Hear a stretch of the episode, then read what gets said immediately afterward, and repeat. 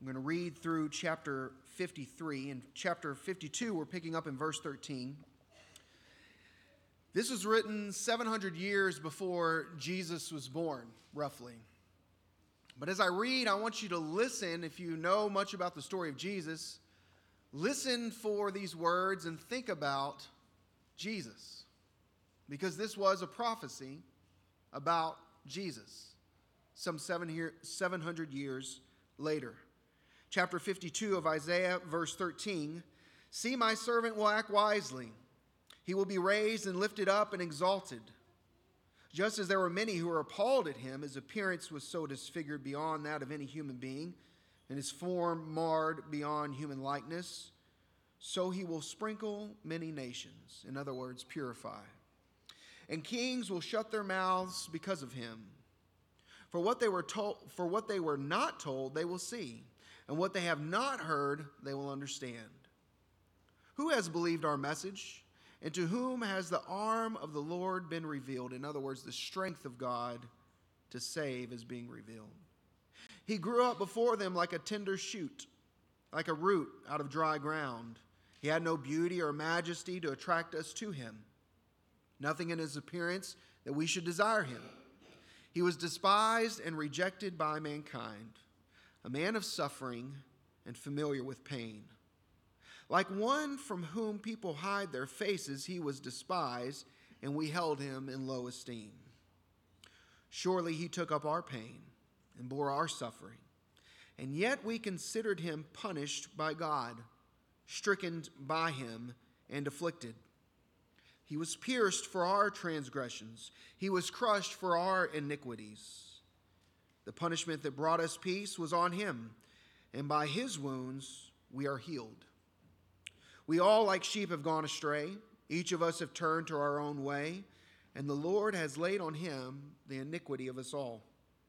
He was oppressed and afflicted, yet he did not open his mouth. He was like a lamb led to the slaughter. As a sheep before its shears is silent, so he did not open his mouth. By oppression and judgment he was taken away. Yet who of his generation protested? For he was cut off from the land of the living. For the transgressions of my people he was punished. He was assigned a grave with the wicked and with the rich in his death, though he had done no violence, nor was any deceit in his mouth. Yet it was the Lord's will to crush him and cause him to suffer. And though the Lord makes his life an offering for sin, he will see his offspring and prolong his days. And the will of the Lord will prosper in his hand. After he has suffered, he will see the light of life and be satisfied. That is a prophecy of the resurrection. By his knowledge, my righteous servant will justify many, and he will bear their iniquities. Therefore, I will give him a portion among the great, and he will divide the spoils with the strong, because he poured out his life unto death and was numbered among the transgressors. For he bore the sins of many and made intercession for the transgressors. This is the reading of God's word. You may be seated. And today we do have Kingdom Kids, which is our ministry for those who are four years old through second grade. And so they can meet up with our Kingdom Kids workers right over here. And they're going to head to our Christian Life Center upstairs, which is the metal building set right back here behind the sanctuary. Parents, you can pick up your kiddos from there after the worship service has concluded today. Before we get into Isaiah, I want to just make one quick announcement.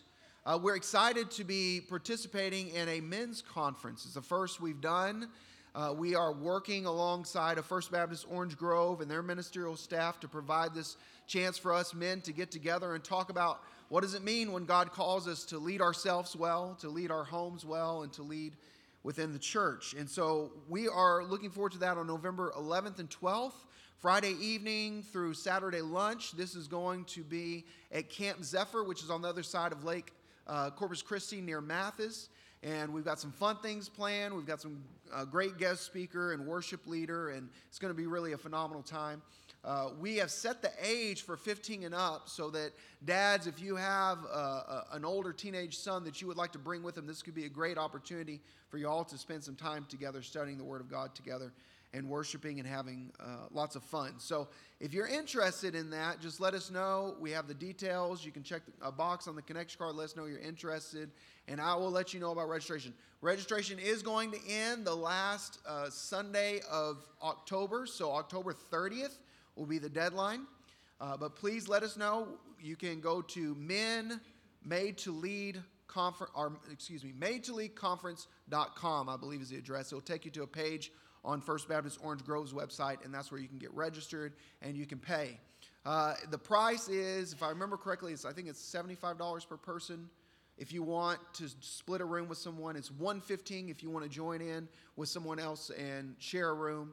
Uh, but don't, if that expense is too high for you, I understand. I've been there before myself. No worries. Just let us know you want to go. And if you need a little help on the cost, it's not a problem. We don't want anybody not to go because of the cost. So please check that out. We look forward to it. Okay.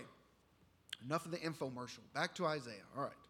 Isaiah. Uh, we're doing again what we've been doing the last few weeks, which is trying to talk about one book of the Bible in one sermon, which is a bit of a challenge. We're going to mostly camp out in Isaiah 53, which I read to you just a moment ago, but we're also going to touch down in Isaiah 6 here in just a moment. I want to give you a little background on Isaiah and, uh, and then work through the message that he preached to God's people.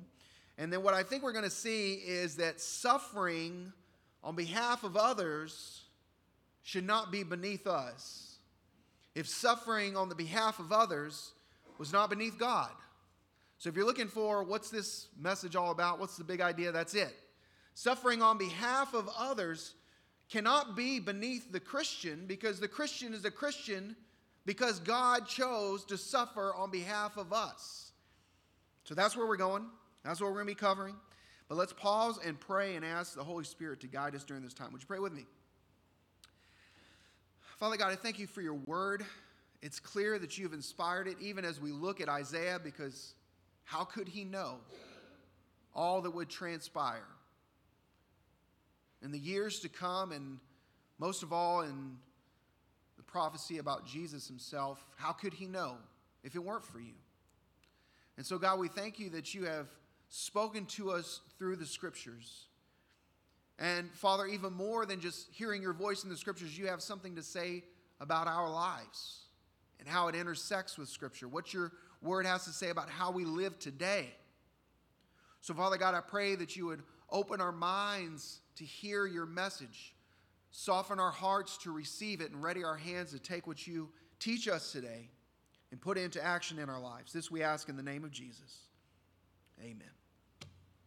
Well, Isaiah is sometimes called the first or sometimes even the fifth gospel. What is the gospel? If you work through the New Testament, you have what? Matthew, Mark, Luke, and John. These are known as the gospels. Sometimes you hear them called the gospel of Matthew or the gospel of Mark or John's gospel. You've probably, maybe if you've been in church a little bit, you've probably heard some of that lingo before. What does that mean? It's a message the gospel means good news that is told. You heard that in the Bible presentation. That's why the Bibles were wrapped in newspaper. Did you catch that? Because what we have to share is news. It's information about what God has done for us, right? And so the whole Bible is news. Good news is the definition of gospel. If you want to know what is an actual definition of gospel, it means good news. But when we talk about Matthew, Mark, Luke, and John, what we're saying is the good news they are proclaiming is the good news about Jesus, right? So the good news about Jesus is actually talked about in Isaiah. You saw that in 53, end of 52, and all of 53. That's throughout Isaiah. You hear about someone that sounds an awful lot like Jesus, okay? So, what is happening is Isaiah has been given a prophecy about someone who is to come Jesus, a Messiah, a king, everlasting, who is also going to be a suffering servant, someone to suffer on the behalf of others. I think that's why, because this gospel message is so central to Isaiah, I think that's why uh, Isaiah is actually quoted more than any other prophet in the New Testament. I think it's also why, somewhere in the 1200s, when folks got together and decided, you know, navigating the Bible would actually be easier if we had chapters and verses. Have you ever noticed that in your Bible? It's got chapters and verses, right? The big numbers, the chapter, the little numbers, the verse, right? Well, that's not something original to the Bible. That was added much later. So, a little after 1200, chapters and verses were added, and Isaiah would have been a part of that addition. And what's interesting is that whoever figured that out decided that Isaiah would have 66 chapters. You know how many books are in the Bible? 66 books of the Bible. The first 39 chapters of Isaiah talk about the condemnation that is coming God's people's way. Now, just to give you a little background, uh, if you have been with us for a while, tracking with us through this sermon series, you already know God's people tend to get in trouble. Kind of like us. I don't know. I'm in that camp. Maybe you are too. God's people tend to get in trouble. And God's people were worshiping other gods and dis, you know, not giving God their full allegiance. And what God said is, listen, you can't keep doing this. This is not the way to live. You are to be a light among the nations, and you look just like them. And so he allows uh, the, the kingdom, his kingdom, to be divided into a northern kingdom, which is simply just called Israel at this point, and a southern kingdom that becomes known as Judah. Now, the northern kingdom at this point has already been conquered by the Assyrians, and now the Assyrians are breathing down the neck of Judah. And so they see the writing on the wall, even though they are actually, they dodge a bullet when it comes to Assyria. Soon after them comes Babylon, and they are indeed conquered, and many of them exiled, meaning they were kicked out of their own country. So Isaiah is writing in the midst of this pressure from Assyria and God has given a message about future conquering through Babylon. And so, those who divided up the chapters and the verses and all of that in the Old Testament around 1200, they made the book of Isaiah have 66 chapters, and they chose that for the first 39 chapters, it would be about this condemnation that is settling on Judah because they have not followed God with their full heart. How many books of Bible do you find in the Old Testament? 39. And they chose for the second third of Isaiah the next 27 chapters, which mirrors the 27 books of the New Testament, to be chapters about the consolation. To let them know that, yes, things are tough, but through the grace of God, it's going to get better. There is a future hope. So, this is a way for us to look at these two sections of Scripture. And I just want to kind of cover the first part, the condemnation part. We find this taking place in Isaiah chapter 6. I think it's worth flipping back over to Isaiah chapter 6 with me because we're going to read a little bit out of there. Isaiah 6 is another one of those very well known parts of Isaiah because it is the commissioning of Isaiah. It's God calling Isaiah into ministry. We find that Isaiah has this encounter with God and it reads in chapter 6, verse 1 In the year that King Uzziah died, this was one of the kings of Judah, I saw the Lord, Isaiah says, high and exalted, seated on the throne. He's having a vision. And the train of his robe filled the temple. Above him were seraphim, each with six wings. That's an angel. With two wings, they covered their face. With two, they covered their feet. And with two more, they were flying. They were calling to one another, Holy, holy, holy is the Lord Almighty. The whole earth is full of his glory. At the sound of their voices, the doorposts and thresholds shook, and the temple was filled with smoke. Now, what does Isaiah say to all of this that he's experiencing? He says, Whoa, this is quite a scene. But not just whoa, as in look at the glory of God, but when he sees the glory of God, he sees his own condition. And he says, Woe to me, I cried. I am ruined. For I am a man of unclean lips, and I live among a people of unclean lips, and my eyes have seen the King, the Lord Almighty. If you've ever had an encounter with the living God, you know something about what Isaiah was experiencing here. If you've ever had that kind of holy moment where the presence of God just settles on you, it's tinged with fear. Because when you see how glorious and how great God is, you know in His presence, you and I are nothing. Add to that Isaiah knew he was an imperfect man. And add to that, Isaiah knew he was a part of a people that had sinfully sinned against God. So he says, I have unclean lips. So do my people. Verse 6 of chapter 6 of Isaiah, we read Then one of the seraphim flew to me with a live coal in his hand, which he had taken from the tongs from the altar. Altar would have been where they sacrificed things, burnt offerings. With it, he touched my mouth and said, See, this has touched your lips. Your guilt is taken away, and your sin is atoned for. Then I heard the voice of the Lord saying, Whom shall I send, and who will go for us. Now, at this point, Isaiah has been cleansed, he's been prepared, he's been given the, the vision.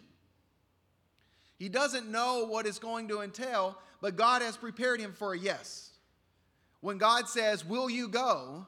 Isaiah says, Yes. Is that true in your life? When God calls you, when God opens the door for you, when He says, Whom shall I send?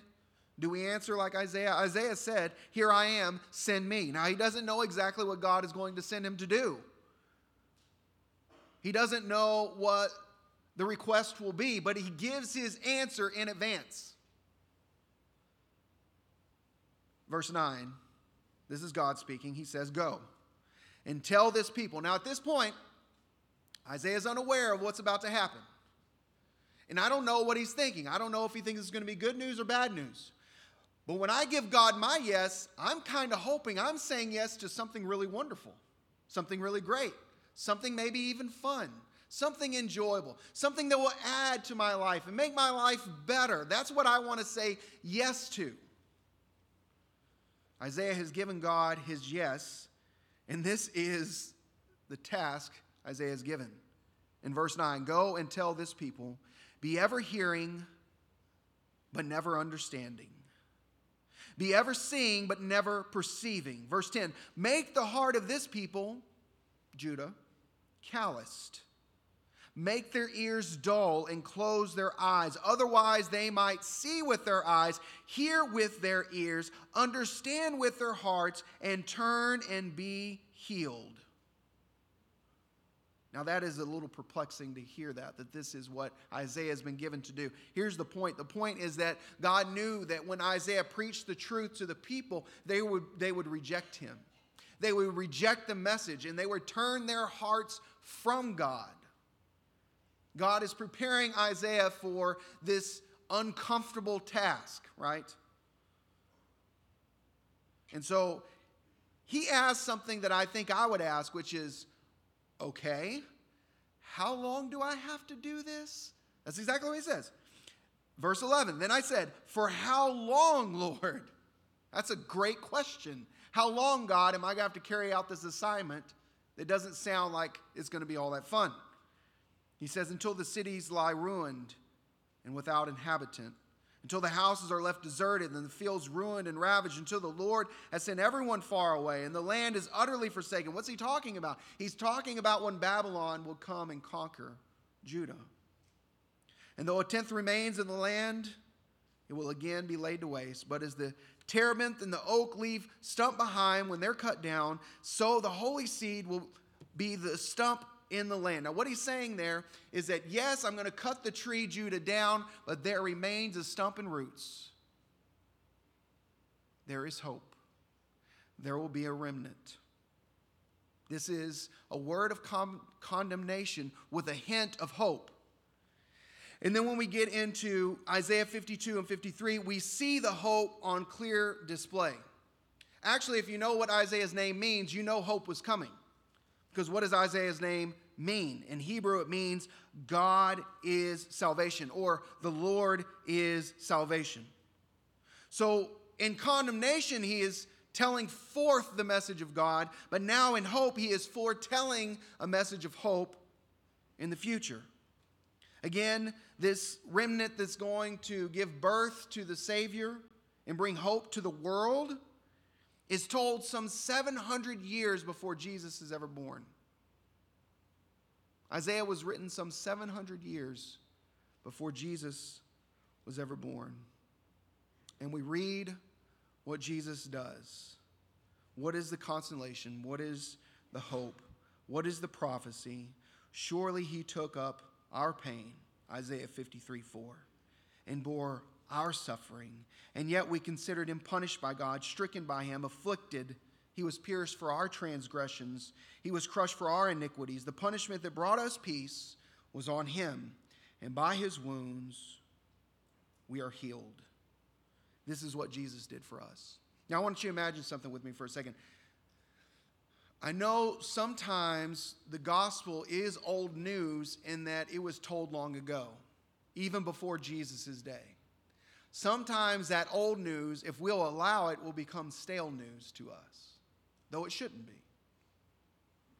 When we think about what God has done for us in Jesus, it should enliven our hearts, it should lift us up, it should encourage us, but sometimes we just, we can sometimes just kind of feel like, you know, I've heard this stuff before. So I want us to think about from maybe a, a, slightly different angle with an illustration. Just think about this with me for a second. I want you to imagine for just a moment all of your sins, all the ones you can think of. Now, what is sin? What is this is what it's talking about when it says words like iniquities and transgressions. Those are just kind of big $4 words for, for sin, all right? What is sin? In the Bible, there's two ways in which we sin. One way is we sin by doing something God tells us not to do. Those are sins of commission. Now, there's also the sin of omission. That's not doing the things God has told us to do love your neighbor, feed the poor, etc., etc. Forgive your enemy, pray for those who hate you. You know, the tough ones. So we have sins, the things we do, and we have sins, the things we don't do that we really should do. Would you just think about it for a second and just kind of put all those into a big bucket? In your mind's eye, in your own imagination, just put all those sins into a bucket. All the things you can think of, maybe in the last week, you know, got impatient with the kids and you yelled at them, or you said something that wasn't entirely true to kind of get you off the hook so you wouldn't get too much heat from your boss or your spouse or whatever, right? You know, you went you went above the speed limit guilt-free until just now, and God brought it to mind, right? You know, just start adding all those things up. Just from the last week, the last two weeks. Now multiply that out of the years you have been alive. I need a big bucket, and it's full. Now I want you to think with me for a minute. All of us who are in here, we all got this big bucket filled to the brim with, with our sins the things we have done that we shouldn't have done, the things we should have done that we didn't do. Now we got to pour, let's pour all those into an even bigger bucket. You take your bucket, I take mine. We all take our bucket filled with our sin. How big of a bucket do we need with just the people in this room? Pretty big, right? I, I know mine's big already. So if yours is at least as big as mine, we're going to need a really big bucket to put it all in. Now, multiply that out over the billions of people who are alive on earth right now. Now, multiply that out over the billions of people who have ever lived. Here's the message of salvation that all of that sin, yours and mine, the world's now and in centuries past, all that was poured out on Jesus. That's what Isaiah 53 is prophesying. There would come one who is a suffering servant on whom the sins of the world would be poured out. That's Jesus. That's what he has done for us. He's taking on the sins of the world on the cross, past, present, and future. And yet, this, this is the thing that amazes me when I think about that. We read that this was pleasing to God the Father to allow this to happen. Not only to allow it, to, but to plan it. God the Father saw it, and we read this uh, in. Um, I can't find the verse, but you'll know where it is. It's, it's in chapter 53, I promise. I just I didn't write down the address, but it says, "Yet this is the CSB, it's a different translation. It says a little bit more clearly, "Yet the Lord was pleased to crush him." Now, how would that make you feel if you're Jesus? God the Father is pleased to see me crush under all these iniquities, to see this big, huge, enormous bucket of sin poured out on me. How would Jesus feel about that? We don't have to guess. The Word of God tells us how he felt about it. Hebrews 12, 2 reads, For the joy set before him, he endured the cross. He and the Father were of the same mind. That it was good to go through suffering on behalf of others. They saw it exactly the same way. That it would be good for them to go through suffering on behalf of others. That's how God the Father saw it. That's how God the Son saw it. And ironically, this is exactly what Isaiah goes through. Just a few verses before Hebrews 12, 2, which I just read for you, for the joy of the Lord, for the joy set before him, he, Jesus, endured the cross. Just a chapter before that, we read what's called the Faith Hall of Fame. You may have heard this before. It starts off by saying in Hebrews 11, 1 and 2, Now faith is confidence in what we hope for and assurance about what we do not see. And then the writer of Hebrews says, This is what the ancients were commended for. And then he gives a long list of the ancients, people you've heard of in the Old Testament, that went through difficulty but kept having faith in God. And then he gets to a section halfway through verse 35 where we read, there were others who were tortured, refusing to be released so that they might gain an even better resurrection. Some faced jeers and flogging and even chains and imprisonment. They were put to death by stoning. Taking a stone, a rock, smashing someone's skull in, that's stoning. Horrendous, right? They were sawed in two. They were killed by the sword, so on and so forth. We read about those who thought like God the Father, who thought like Jesus the Son, it is good to suffer for others. Now, here's the interesting thing this is not in the Bible, this is more legend has it kind of situation, though it may be a little bit firmer than that. It may be a little more historical than, than saying it that way, but you won't find it necessarily in the scriptures that when the writer of Hebrews is talking about what these people suffered on behalf of others for the glory of God, you read about being sawed in two. History outside of the Bible says that's Isaiah. That Isaiah, who had a very unpopular message, we talked about that earlier. That Isaiah was the one who was sawed in two by who? By his own king Manasseh because Manasseh didn't like what Isaiah had to say. God the Father, God the Son, Isaiah himself saw suffering on behalf of others was not beneath them. How do we feel about that? How do we feel about suffering on behalf of others? This is hard. I'll be honest with you. This, this is a tough one to suffer on behalf of others, to suffer on behalf of others in our work, in our homes, among our friends and extended family, at school. There's so many things I, I want to clarify about what I'm going to say, but and maybe you can ask me about it later, but we'll just let's dwell on this for just a moment. Suffering on behalf of others, it may look like graciously interacting with difficult people. How many of you know difficult people? If you don't raise your hand, you are the difficult person. Others around you will confirm this. No pointing fingers, that ain't right. Suffering on behalf of others may be graciously interacting with them. Understand what I'm not saying. I'm not saying it means you have to be a doormat. Sometimes the gracious interaction is to confront, not in a hateful and an angry way, but in a loving, caring way. Maybe that's what God is calling you into. You've got some difficult people.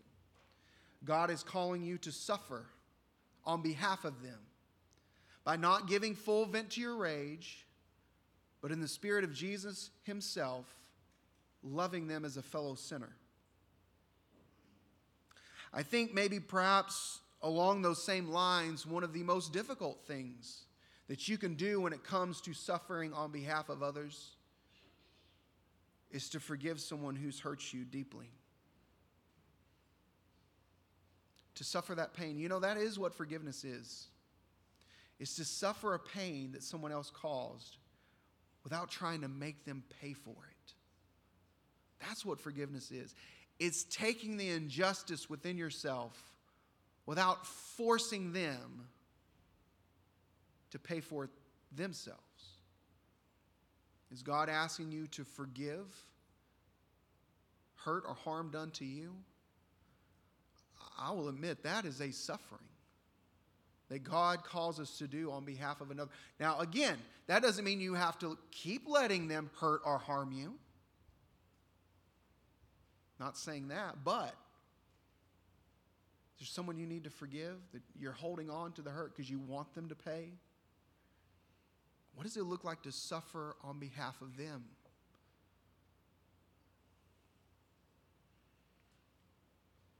The challenge is we don't know necessarily the end results. Think about what Isaiah is doing here. He knows that he is giving a tough he is going to suffer on behalf of Judah and he won't even see the good things God has given him to prophesy about. Because it's not just Jesus being born 700 years later, it's also Jesus' second coming when he's going to make the world right. He's prophesying about that. He's not going to see that either. That's one of the challenges that we face when it comes to suffering on behalf of others. We don't control the outcome and we don't know the timeline. The question is, what is God calling you to? What is He calling you to do? How is He calling you to suffer on behalf of others. And in our hearts, we don't want to do it, do we? If we're honest, I don't want to do that. And I would 100% understand. Here, here's, here's what helps me. He said, I know when I do, I'm being like Jesus. I know when I do that, I'm being like God the Father. I know when I am willing to suffer on behalf of others, I'm living out this gospel message that was told 700 years earlier than the birth of Jesus himself. If God the Father was willing to do it, if Jesus the Son was willing to do it, here's what I know God the Holy Spirit lives in me and can help me to suffer for others. Because suffering on behalf of another cannot be beneath me if it was not beneath God my Father and Jesus my Savior. Let's pray. Father God, I thank you that you have taken all of our sins, you've poured them out on Jesus. Jesus, we thank you that you saw the joyful outcome of what you would endure. And you didn't flinch. You walked right into that suffering on our behalf. None of us would be saved. None of us would be forgiven. None of us would be made right. None of us would have heaven as our future home if you had not suffered on our behalf. So, Jesus, how can we say thank you enough? I know one way we can express our gratitude for what you have done for us is to live like you. And if you're calling us to suffer on behalf of another, Holy Spirit, we pray that you, you would give us the courage, the strength to do just that. Not necessarily knowing the outcome, not knowing how long it might take to complete the task you've given us, but Father, we pray that you would help us through your Spirit's work in our life. This is what we ask in the name of Jesus.